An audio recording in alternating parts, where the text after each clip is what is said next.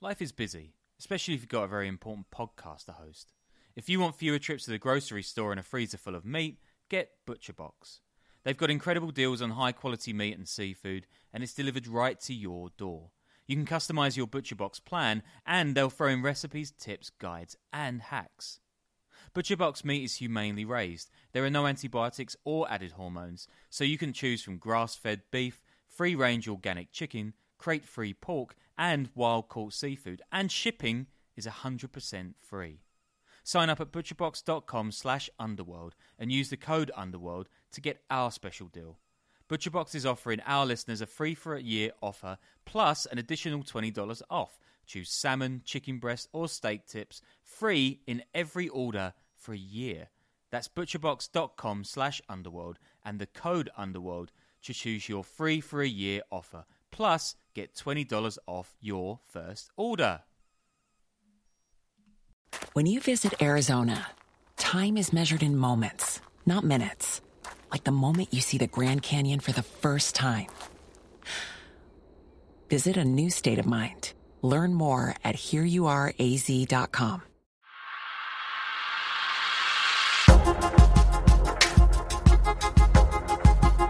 Welcome back to another episode of the Underworld Podcast.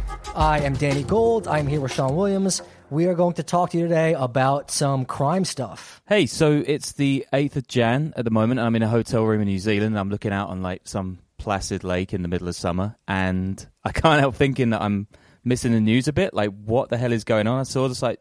I saw like some village people in the Capitol building. What's happening there? That's actually a really, really good way of describing it. And as much as I'd love to get into this and like rant for a bit, I, I kind of feel like people don't come here for that. You know, they want organized crime, not disorganized freaking goofuses uh, committing sedition. And also, you know, those, I, uh, you know, Trump fans, they uh, they also put money into Patreons, you know, so we're going to we're going to we're going to keep it moving. Yeah, we'll take all comers. Anyway, yeah, let's let's move swiftly on. Um, all right. So I'm going to take you back to the end of twenty sixteen in Manila in the Philippines. Um, uh, twenty sixteen. You know, I was so much younger then and skinnier. My hairline was in better shape. Like, my soul wasn't... Oh, your hair looks great, man. My soul wasn't Don't completely dead. I had a little bit of hope left in my eyes. Anyway, sorry. Keep it going. I feel like I've going. got a flicker left. But uh, yeah. So it's like this guy, Rodrigo Duterte, I think people might have heard of him. He's this foul-mouthed political outsider. Um, he's just taken hold of Philippine power, and he's he's pretty clear what his enemy is, right? It's going to be meth, or... I guess more specifically meth addicts. That September in his hometown of Davao in the country's south, um, he takes aim in this pretty grim way, right? He says, quote, Hitler massacred three million Jews. There's three million drug addicts. I'd be happy to slaughter them. So, yeah, you've got partial Holocaust denial and a call to genocide, which is pretty impressively evil even by his standards. Um, and around the same time, he's calling Obama, remember that guy? Um, a son of a bitch, uh, and he does the same to the Pope. And then he says there's a C I A plot to kill him, which he uses as a reason to distance the Philippines from the U S A, which is its former colonial uh, keeper. I think, like, I think, I think that guy definitely he needs a Substack or like a political podcast where it's him and a bunch of people in, in, in Bushwick just kind of ranting about all that about Obama and the Pope and the C I A. But either way, let's uh, let's keep it moving. Yeah. Um. Yeah, I mean, this is clearly a big deal, right? There's this populist guy spouting off about enemies and killings and just being all over the place with what he's saying. Um, at the same time, like we discussed in our episode on the Burmese billion-dollar meth lab, so shout out for that, um, these Southeast Asian meth lords are like getting absolutely massive on a scale way larger even than the narcos in Mexico. And tons of this stuff is getting into the Philippines, and some of it's just like straight up coming into the port of Manila on like decommissioned submarines, just waltzing straight in. And this is a sprawling, massive city of like thirteen million people. Um, and they call it Shabu, which is basically ice. And they name it after a Japanese hot pot when you cook it up. Um, and it starts coming on the scene in the nineties when the big labs in Southeast Asia start pumping out um, ice alongside Yaba pills, the meth and caffeine tablets that's still massive all over Asia. So wait, what's the difference? What's the difference between meth and Yaba, Shabu? Like, are, are these all the same thing? Are there kind of minor differences? Is it like red wine and white wine? Like, what, what are we talking about here? Well, I mean, isn't it the case that you can't even tell what red wine and white wine are if you close your eyes anyway? But like, I think like Yaba is basically a pill that's just cut up with crap like caffeine and like any old stuff that they want to throw in the pill. And I think people either just like take it straight up or they boil it down and they shoot it. And ice is like pure meth. And that's about as much as my knowledge goes to, but yeah. Out of ice, shabu, and meth, which is your favorite to do?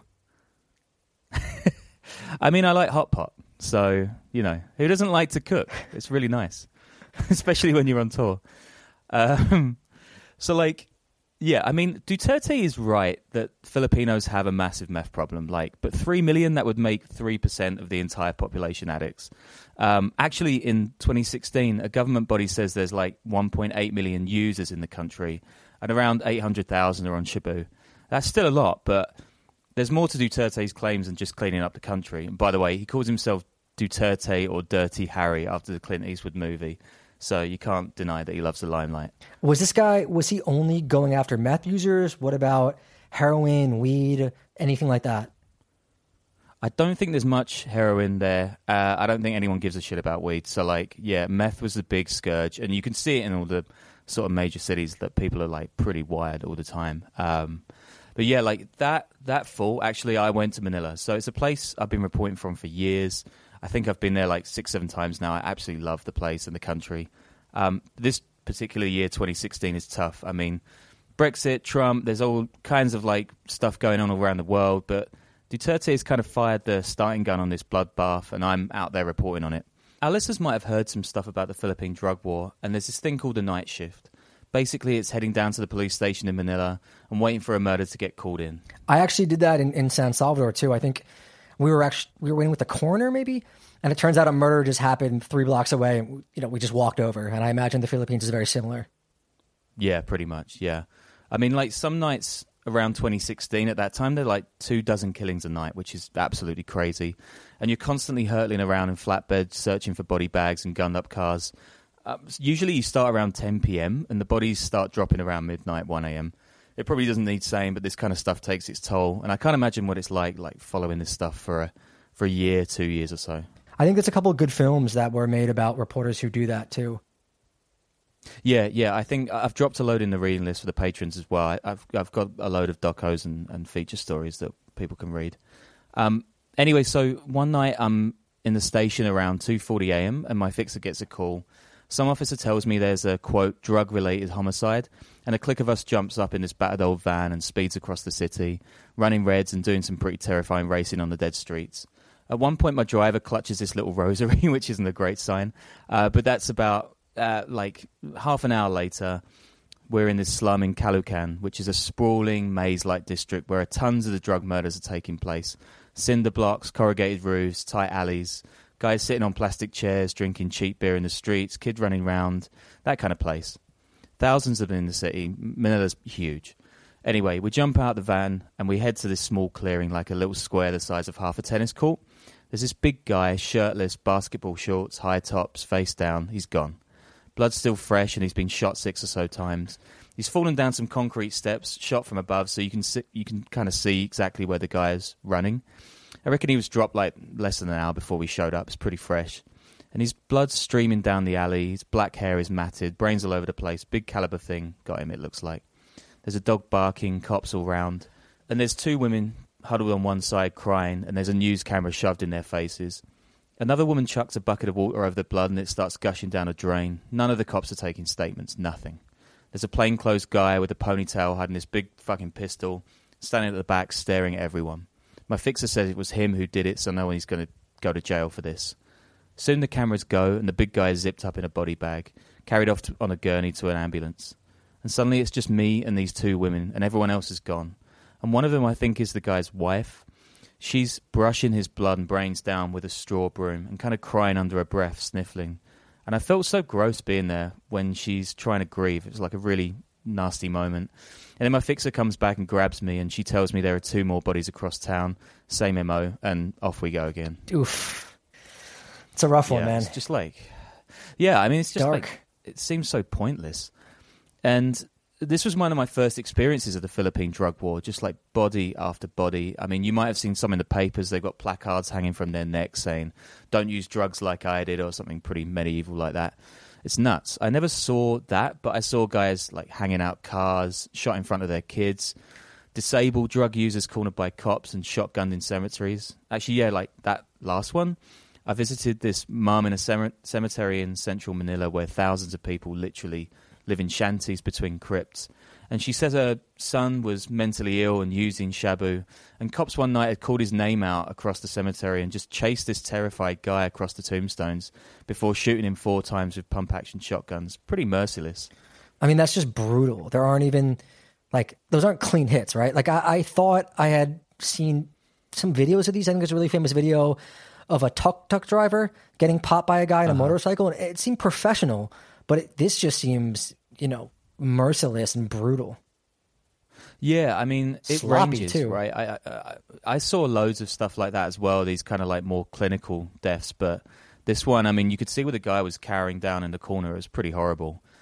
And I mean, I know we go into one particular group or mafia or a famous gangster or someone on this show, but I, I want to give listeners a bit of a view on the Philippine drug war because, well, A, it's still going on. So eight thousand folks have been killed since twenty sixteen, according to the government. But rights groups think it's many, many times more, and I'm inclined to believe them from what I've seen. Actually, even though this stuff has been out of the headlines, there's been a spike in the number of deaths during COVID. And B, I've written a bunch of the stories over this subject in the last few years, all from different angles and different parts of the country, not just Manila, which is where like ninety-nine percent of journalists have reported from. It's a bit like your Saint Louis episode, really. It's there's tons and tons of smaller cities in the Philippines that the foreign press has barely bothered traveling to, where the showdowns between cops, gangsters, and drug addicts have been no less brutal. But people aren't getting there. So take us there, Sean. Take us there. Well, I will. I will. Uh, yeah, like later on, I'm going to take you down to the south in Mindanao, which is the southern island that Davao Duterte's home is the biggest city on. That's where I spent a bunch of time with this killer cop who's one of the maddest people I've ever met and who kind of sums up a lot of the morality of this drug war. You've got fire and brimstone preachers, M sixteen massacres, magic pendants, bank robbers, tropical islands. It's a good story. I should have written it for someone better. But as always, there's a reading list we'll put up for the patrons. Yeah, I mean, Patreon, Patreon slash The Underworld Podcast. Come, come on, guys. Help, make, help us making these things. Patreon.com slash The Underworld Podcast. I mean, that's all I have to add. I'm just going to I'm going to let you cook right now because you're, you're in it. Yeah, I mean, I'm going to stick with Duterte for now, though, because I want to show you how this guy's grip on the country became so tight, so quick, and how his attacks on civil society, politicians, religion, and the press have kind of built this personality cult that has let him preside over this mass bloodletting without getting any real pushback at all. He's actually a lot like a gangster himself. I mean, he probably is a gangster, to be honest. And I'm probably going to reveal some information later that's libelous, so perhaps we'll have to pull this episode at some point. No, actually, I met with our lawyer. He's a guy named Pee Wee, and he operates out of the back of a jerk chicken spot in Richmond Hill. He also buys gold, and his response was, what uh-huh. the fuck is a podcast? So I think I think we're in the clear. Has he got my bonds yet? um, Wikipedia says Duterte's term is, quote, expected to end in June twenty twenty-two, which is probably a decent hedge in the current climate. And while we make comparisons to other leaders or former leaders, Duterte, born in nineteen forty-five, isn't really the man of the people we'd like to make out. His dad is Davao province governor, which is a pretty big job considering it's almost two million people, and it's the country's third biggest city. Duterte's mother is a community organizer, and she plays a role in the deposing of Ferdinand Marcos, the dictator who ruled from nineteen sixty-five to nineteen eighty-six, and is reckoned to have stolen up to ten billion dollars from the country. And all those shoes, right? She's the shoes. Imelda. Yeah. Yeah, yeah, Imelda Marcos and the shoes. Yeah, they were kind of like, you know, one of the first true piss-taking corruption leaders, yeah. Um, anyway, young Rodrigo gets a law degree in Manila, and he joins Davao's prosecution office in nineteen seventy-seven. By all accounts, he sounds like a complete tool during this time. Like, there's stories about him basically beating people up in the government offices and everything. He's a bit of a bully. By nineteen eighty-six, he's vice mayor, and he becomes the mayor a couple years later. Basically, ever since, he stays in power despite limits on terms, letting his daughter Sarah be mayor while he pulls the strings in the background, kind of Putin-Medvedev deal. Interestingly, at the time Duterte comes to power, Davao is one of the Philippines' most dangerous cities, and it's being overrun by crooks and communist rebels. Then suddenly, poof, they all vanish. Perhaps it's because Duterte, who people call the Punisher, another nickname, goes on a rampage, setting up a vigilante group called the Davao Death Squad that's reckoned to have greenlit over a thousand extrajudicial killings. Is this going to be one of those things where the whole death squad extrajudicial killing thing actually has popular support because people are just kind of fed up with the lawlessness and all that? Well, yeah, I mean, let's, let's see. uh, um, I mean, one of these guys actually came out and spoke publicly in February twenty seventeen. He said it was their leader back in the day. Quote, "We started the salvaging." Salvaging is a word they used for killing people back then. "We started the salvaging of people when Mayor Duterte first sat down as mayor in Davao City. The people we targeted are criminals and were into illegal drugs. We're implementing the personal orders of Duterte. All the killings that were committed in Davao City, whether they were buried or thrown in the sea, were paid for by Mayor Duterte." That language, though, like the salvaging of people, is dark. I mean, that's that's that, yeah. like pre-genocide talk, you know? Like, it's during genocide talk. Oh, yeah, for sure. And we're going to get into some of that later, but another word that some of these groups use was salvation. They would, like, be giving people salvation by releasing them from communism. So you can kind of see the, the sort of rhetoric that we're going to get into, yeah. This former officer, Arthur Lascañas, he says he even killed two of his own brothers who were on Duterte's death list at the time, and he hadn't told the family until this statement. So if you just had an awkward family Christmas, imagine what that guy went through. Jesus. Yeah. Anyway, this guy says Duterte personally pays around four hundred bucks for a death, except in one case where a critical journalist named Jun Pala is kidnapped and assassinated. Lascañas said his boys are paid sixty grand to do that one, and he's told to murder Pala slowly. Jesus. I mean, murder him slowly is uh, just, oh, hell. And and also sixty K seems remarkably high given the others were four hundred. Yeah, I mean, I don't really know a huge amount about that killing. Like, it kind of came out in drips when Duterte came to power, but I mean, he's definitely more of like a Lex Luthor character than, than like the man of the people that he makes out. Awful. Um, yeah, yeah, really bad. Another whistleblower called Edgar Mataboto has said that bodies were chopped up and done so with the blessing of a police chief named Ronald De La Rosa. And he's actually the current head of the Philippine police. So, you, yeah, you can see where this is all going. Is there any reasoning why these guys came forward? I mean, it it all came out like just after Duterte came to power, so you would suspect that like maybe some political rival had something to do with it, but uh, I don't know, man. I mean, maybe they just like got a crisis of conscience, but if you're chopping up bodies and feeding them to crocodiles and stuff, then uh, yeah, I don't know how how much of a moral conscience you're going to have. And this it all gets a bit weirder even. At the time, Duterte's reckoned to have shot a mayoral rival to death with an Uzi himself. He puts two magazines in the guy after the death squad's injured him. And he fed one cro- body to a crocodile, like I just mentioned, which is like super Bond villain. And he's even admitted to the B B C he killed, quote, around three men while mayor of Davao, which is a pretty strange turn of phrase. Wait, he just admitted that in an interview? Yeah, yeah, yeah. He says all this stuff way out in the open. Like, you can see his quotes are complete madness. But yeah, this guy's not Harvey Milk, right? He's like hardened, proud killer. And this stuff is well known when he comes to power in twenty sixteen. Like the, the Death Squad is still a bit of a sort of urban myth. It's not been officially confirmed by the time he gets to power in twenty sixteen. But people know about it. It's like an open, it's an open uh, li- uh, secret. And when he comes to power in twenty sixteen, he uses tons of social media trolls to upend the country's political establishment. I've actually met dozens of mothers, fathers, brothers, sisters whose family members have been shot dead by the cops in this drug war. And almost all of them have say, still said that they support Duterte and they blame the cops instead of him. What? How? How? Whatever. I mean... Yeah. yeah. I mean, like, it's this is crazy, right? I was covering an ISIS-led insurgency in Mindanao, and the government's jets were just, like, battering the homes of Muslims in what most people I spoke to was collective retribution. And kids whose houses were rubble were posing for photos with their hands clenched in the fist that Duterte has used as his kind of logo. It's complete bonkers. I think he speaks to something deep about masculinity and perfectness, that kind of thing. He's like, he's far from polished. He speaks rough. These kind of things political correctness has gotten rid of, rid of for loads of politicians that bunches of folks really hate. And it's also really important to mention that Philippine politics has been dominated by dynasties pretty much ever since it stopped being an American colony in nineteen forty-six.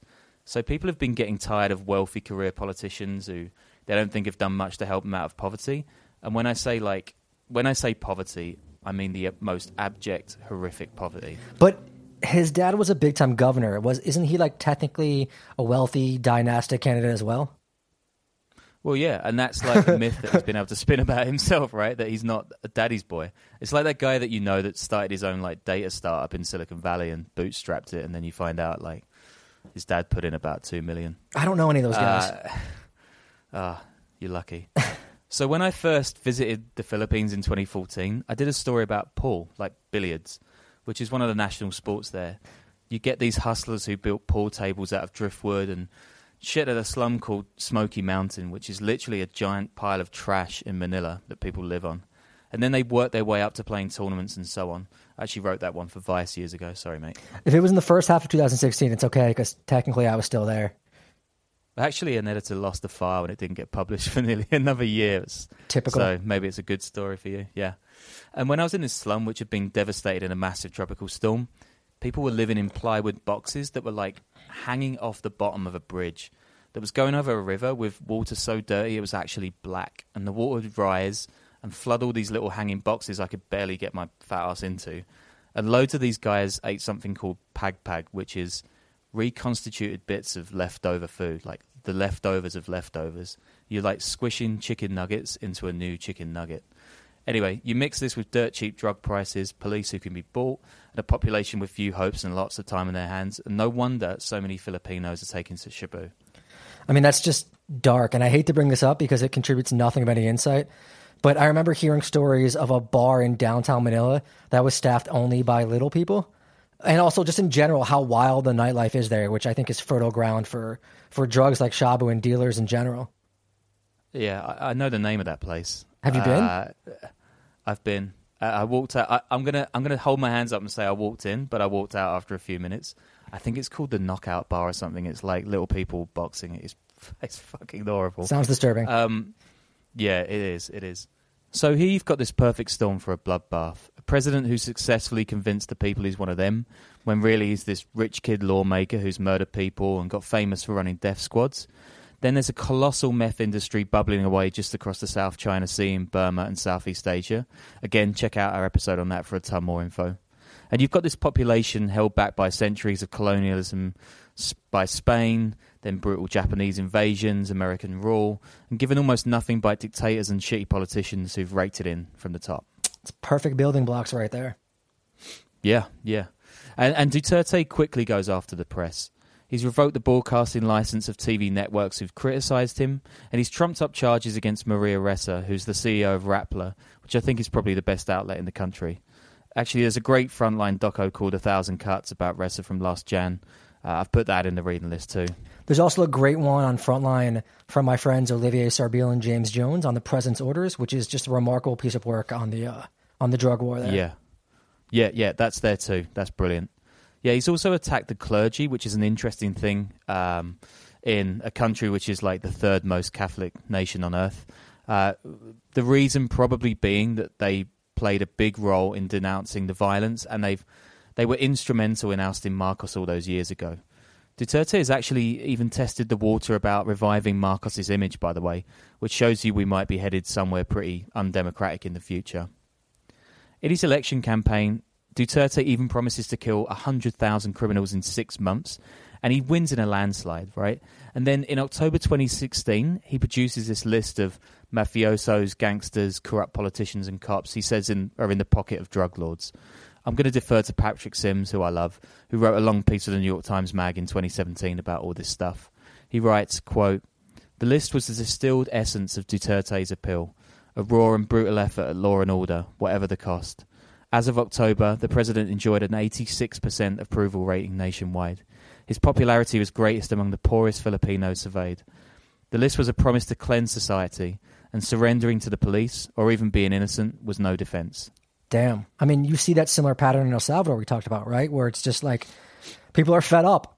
And yeah, obviously, you know, it's horrible, but they're just so tired of dealing with things that they're going to support this any sort of strike back against the people that they think are running rampant in, in like a lawless area. Yeah, it shows you where the ground is fertile for a strongman, right? That's mm-hmm. that's where they kind of come in. Cops in the Philippines, they even enact this policy of knock and plead, which is tokang tokang, I think, which basically be- gives them the right to bang on your door and make you surrender to them with no warrant, evidence, nothing. They encourage folks to rat out their neighbours, and they put them on blacklists for raids, which obviously drug dealers do to take out rivals, even like love rivals do to take out people in love triangles. I mean, there's all kinds of stuff going on. I met one family whose father was shot dead in a motorbike drive-by.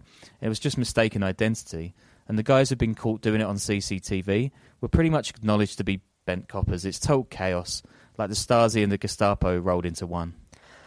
So the cops are doing this. Are they doing it as part of their actual assignments, or they're doing it? It's like a gray area where they're doing it, but they're not on duty technically. I don't understand. Yeah, it's part of their it's part of their duty. I mean, they've got the blacklist, and Duterte's given them direct orders that they can kill from the top. Uh, they have this knock and plead thing, which gives them the right to, to get into your home. And once they're there, I mean, they can. We're going to get into it, but there's a word called nanlaban, which basically means self-defense. And the same as we spoke about in the, the stuff about India and Mumbai, where the cops would just like chuck a gun on a guy and say he started the fight. Um, then they, they do that, and then that's that's pretty much the end of the case. Are there any drug lords or, or dealers who are like winning or rising because of this? Sort of how some of the cartels in Mexico cooperated with law enforcement to take out their rivals? Yeah, there's lots of stuff about how The, the kind of like organizations in the Philippines aren't as well defined as they are elsewhere. I mean, there are groups bringing it in, but they're usually working with triads or like Thai, Thai groups. They're usually foreign gangs that have a presence in the Philippines and use kind of local, smaller scale gangs to, to get the stuff out. Um, but pretty much, I mean, apart from a few high profile ones, and we're going to get into the highest profile one in a minute, um, most people who have been caught up in all of this are the poorest drug users in the country.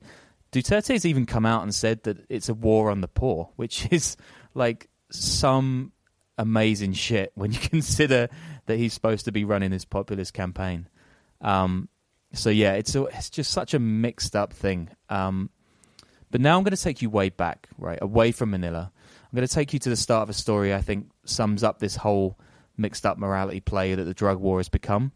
I think it's an important story because it shows how totally messed up violence can be justified by people who've been oppressed for so long, and how Duterte's managed to, by and large, keep the country on side, despite these murders most outsiders like myself find repellent.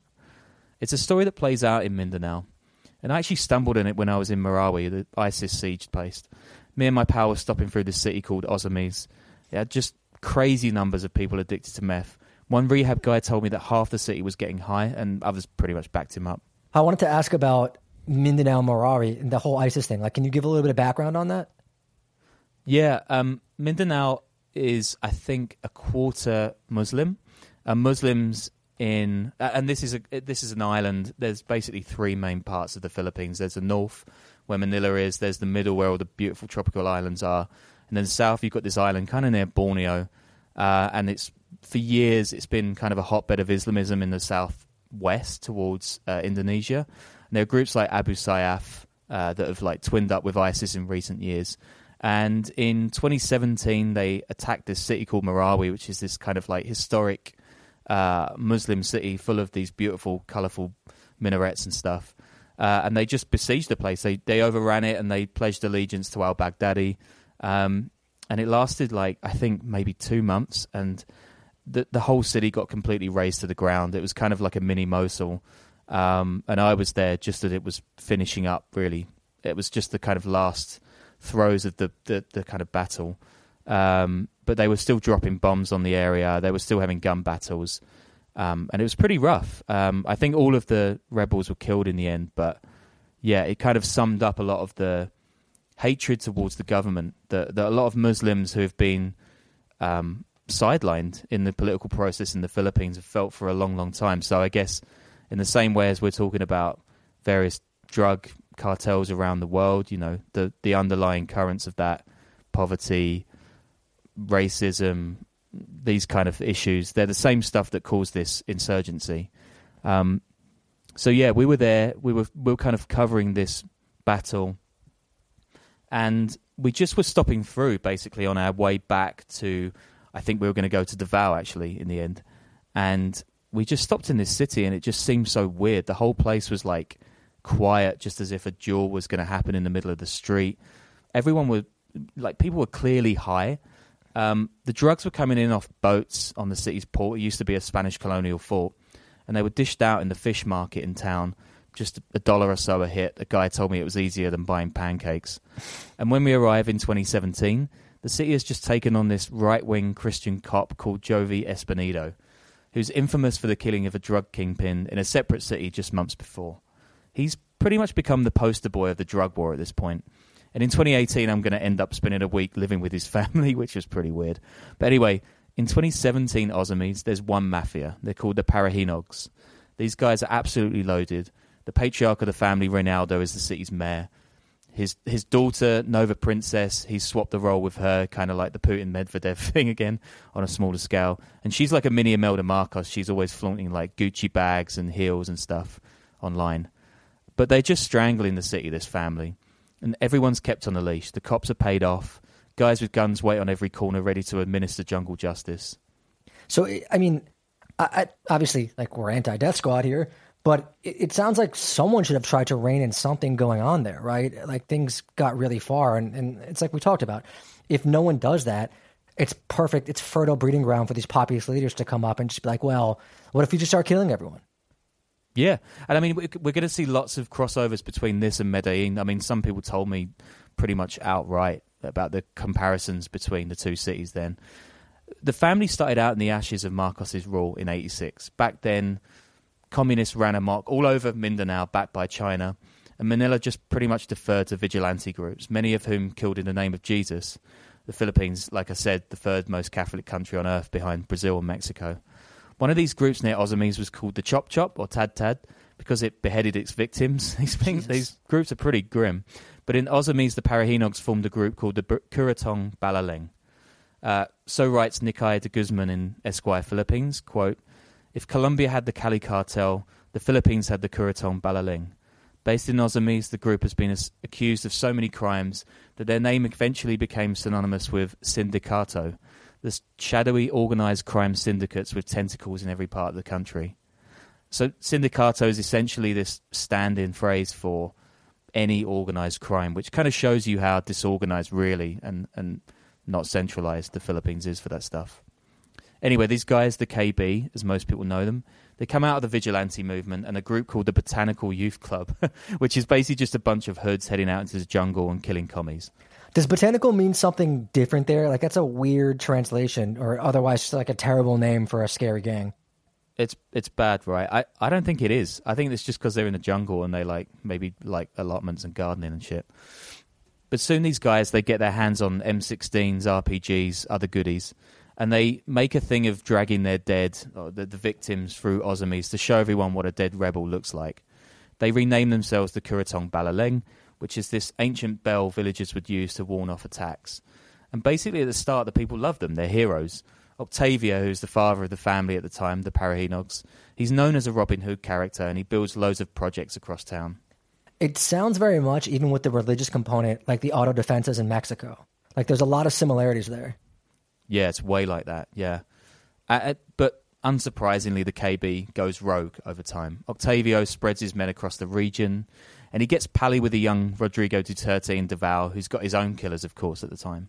In nineteen eighty-eight, the military tries to disband the K B, but they fail. In nineteen ninety, Octavio shot dead at a cockfight, and his three sons take over. Wait, say say more. He was, like, cockfight gone wrong, gambling? Like, how, what happened? As far as far as I understand, the, the cop shot him, but there's a bit of a grey area around that. People aren't sure whether some rival got him, but yeah, anyway, he's he's gone. And he gives his business to, to three boys. Ronaldo is portly, quiet. He's a bit of an academic in his youth, I think. He keeps watching Ozamiz while his two brothers, Nato and Ricardo, go on a bank robbing spree across the Philippines throughout the nineties. But Ronaldo realises that the real money's in drugs. And he ships tons of Shabu on boats carrying rice, sugar, and cigarettes into Ozamiz, and he makes it his headquarters. He does this alongside Taiwanese triads, according to reports, and the boats come in from Malaysia. The K B completely takes over Ozamiz. Everyone pays them a tax, like a pizzo in Sicily. In nineteen ninety-nine, when a reporter asks Ronaldo how many people in the city are K B members, he replies, quote, "Almost everybody." Ronaldo and Duterte are close friends, by the way. They set up these charity basketball matches together and they hand over seafood as presents. I mean, if a politician handed me, you know, like a solid, good quality fresh shrimp cocktail, I'd, I'd be on his side too. Yeah, I think he was giving him mud crabs, which, if I recall, aren't that impressive. So I don't really know why they were such close friends. But anyway, around that time in like the nineties, Jovie Espinido is climbing up the police ladder. He's made his name hunting down a career criminal called Denden Mojado. I love Filipino names. Shooting him and accomplices on his own with an M sixteen in a jungle clearing. Denden has escaped jail once before, and Espinido goes vigilante himself. When I spent time with him three years back, he told me of that moment, quote, "What kind of law is this in the Philippines? I will make a decision. I will get your life." It's just like one of those situations where in the eighties, um, there were only like two V H S tapes available in English, and they were all Die Hard. So every person there seems to think they're they're like John McClane or some Bruce Willis character. I'm thinking more like Arnold Schwarzenegger pilot, like in the early eighties, broken English. I was so annoyed when he said that quote. I was like, "Take your life, take your life." um, for more information about Espinido, you should read my feature I did for a U K mag called Tortoise that I don't really get on with these days. Um, and if anyone can't get it, I might. I think it's behind a paywall these days, so I might stick a good draft on the Patreon too. Basically, he's this crazy, zealous Adventist who believes he's killing in God's name. Just this like absolute black and white version of morality. He's a master of Nanlaban, which is what the cops always cite which they when they shoot someone in the drug war. We still talk sometimes. He sends me Facebook posts about how women's skirts are too long, stuff like that. So you guys agree on a lot. I mean, you should take this guy for a weekend, like take him for a weekend in Berlin. He'd probably think he was in Sodom and Gomorrah and just like completely lose his mind and have a breakdown. He would he would love the sex clubs. Actually, the Kit Kat sounds like it could be a Filipino name as well. So, yeah, I'll get him on board. Um, I mean, he's never told me anything about leather chaps, so I think he might be game. Well, you haven't asked. So Espinido, I haven't asked, no. So Espinido's been killing crims for years before Duterte comes to power. He even admitted to me once that he doesn't know how many people he's killed. So he's the perfect Christian family man to front this war. And at first he's sent to this port town called Albuera, where he winds up getting this famous gangster killed in jail, like, quote marks, accidentally. That means a promotion, and Ronaldo ends up on Duterte's drug list. Some people thinking he's worried the K B knows a lot about his own death squads in Davao and alleged drug deals. Yep, Duterte has been credibly accused of shipping drugs himself. Um, this could get me in a bit of trouble, but a senior politician actually showed me pretty good evidence of that fact. And Duterte's own son has a triad tattoo on his back. That's public record. I don't think I can stand it up fully enough for his story, but I I don't know. I'm not going to say it's true. I'm just going to say I've seen very compelling evidence. I'll probably end up on the list myself now. I think I think we just go with it. I mean, if we can risk pissing off local Albanians, we can definitely risk off pissing. We yeah, can definitely risk pissing far off far, far away Duterte, you know? Yeah, yeah. Anyway, Duterte's message to the K B is clear. Their days are numbered. And Espinido starts chipping away at the empire. He enforces this crash helmet law for bikes and laws on leaving trash outside, a kind of broken windows thing that people told me actually helped. He gets his officers to pray twice a day in these happy-clappy sermons he leads with a karaoke machine. I went to so many of them, God. And mm. he tells me, like, he tells Ronaldo to give up all of his drugs and guns, which is, I guess, more conventional policing. He says, quote, "You'll surrender all the illegal guns, and your vice mayor will surrender all your illegal drugs, and you will surrender all your corrupt men of Kuratong Baleleng." So, wait, I mean, what what are all these crusaders doing during the time ISIS is taking over parts of the Philippines? I would assume, yeah, I would assume they would be pretty vicious when it comes down to going after those guys or wanting to take on the char, like literally acting like crusaders. This this is kind of a weird thing, right? These two things act in complete parallel. So. The the insurgency that's left to the to the military, and the kind of the Islamist issues on the island, they don't really ever cross over with the drug war. Although there are talks that some of the insurgents and rebels use Shabu money to get some of their guns, which is again something you might see from the Taliban or Al Qaeda. Um, so spoiler alert. Ronaldo does sweet F A about all this. What is it? F A? F A? Oh, uh, fuck all. Okay. But actually, if you want a bit of Cockney, if you want a bit of Cockney trivia, F A originally means sweet Fanny Adams, which is like some Cockney way of saying fuck all. Anyway, I'm sure someone can pull me up on that. Uh, on June tenth, twenty seventeen, Espinido and his men go down to a K B-affiliated home. A trap house, is that right? Yeah, there you go. You're learning. Uh, yeah, I've got it, I've got it. And they shoot dead six men, and they claim Nanlaban, of course. Then on July thirtieth, he heads to Ronaldo's compound and just goes batshit. They knock out C C T V, machine gun down guards and family members. They even chuck grenades through the windows, which blow one cousin's stomach wide open, and she bleeds out, calling a friend in the process. I was speaking to the friend. So after all this, there are sixteen bodies, including Ronaldo, and Espinido told me his first words were, quote, "Lord, thank you very much." Yeah, I think Bruce Willis would have would have done better. But I mean, are there like are there movies about these? This, like, this sounds insane. I mean, he there are movies about Rambo the K B, type yeah, of characters. But... like, I mean, about this cop. No, yeah. about this cop. The cop. There should be. There should be, which is why I'm still sore about where it got published. But um, yeah, I think he's just such a fascinating guy. Uh, he's like, he's a vegan. He's very into conservation. He says that he shot one guy for illegal logging once. He usually shoots guys that he doesn't like. Let's put it in context. But soon Duterte, actually, he likes this guy too. And he gives Espinido this prestigious award in Manila. And he tells remaining K B members, quote, "I will wipe you from the face of the earth. I'm telling you, I will finish off all of you." So that message is pretty clear. That's a decent John McClane sort of Rambo-esque. That's better. Yeah. Yeah, you can see why he's in the government office. Yeah. Here. And all that sounds kind of horrific, right? Just shooting people, chucking grenades in windows. Well, most people in Ozamiz, they love it. They welcome the killings and the end of a mafia that has held them captive for decades. When I returned the next year in twenty eighteen, more shops are open. People are out drinking at night. There was a curfew before, by the way. The city was actually alive, ironically. Some people actually thought Espinido should be mayor. Actually, a lot of people thought that.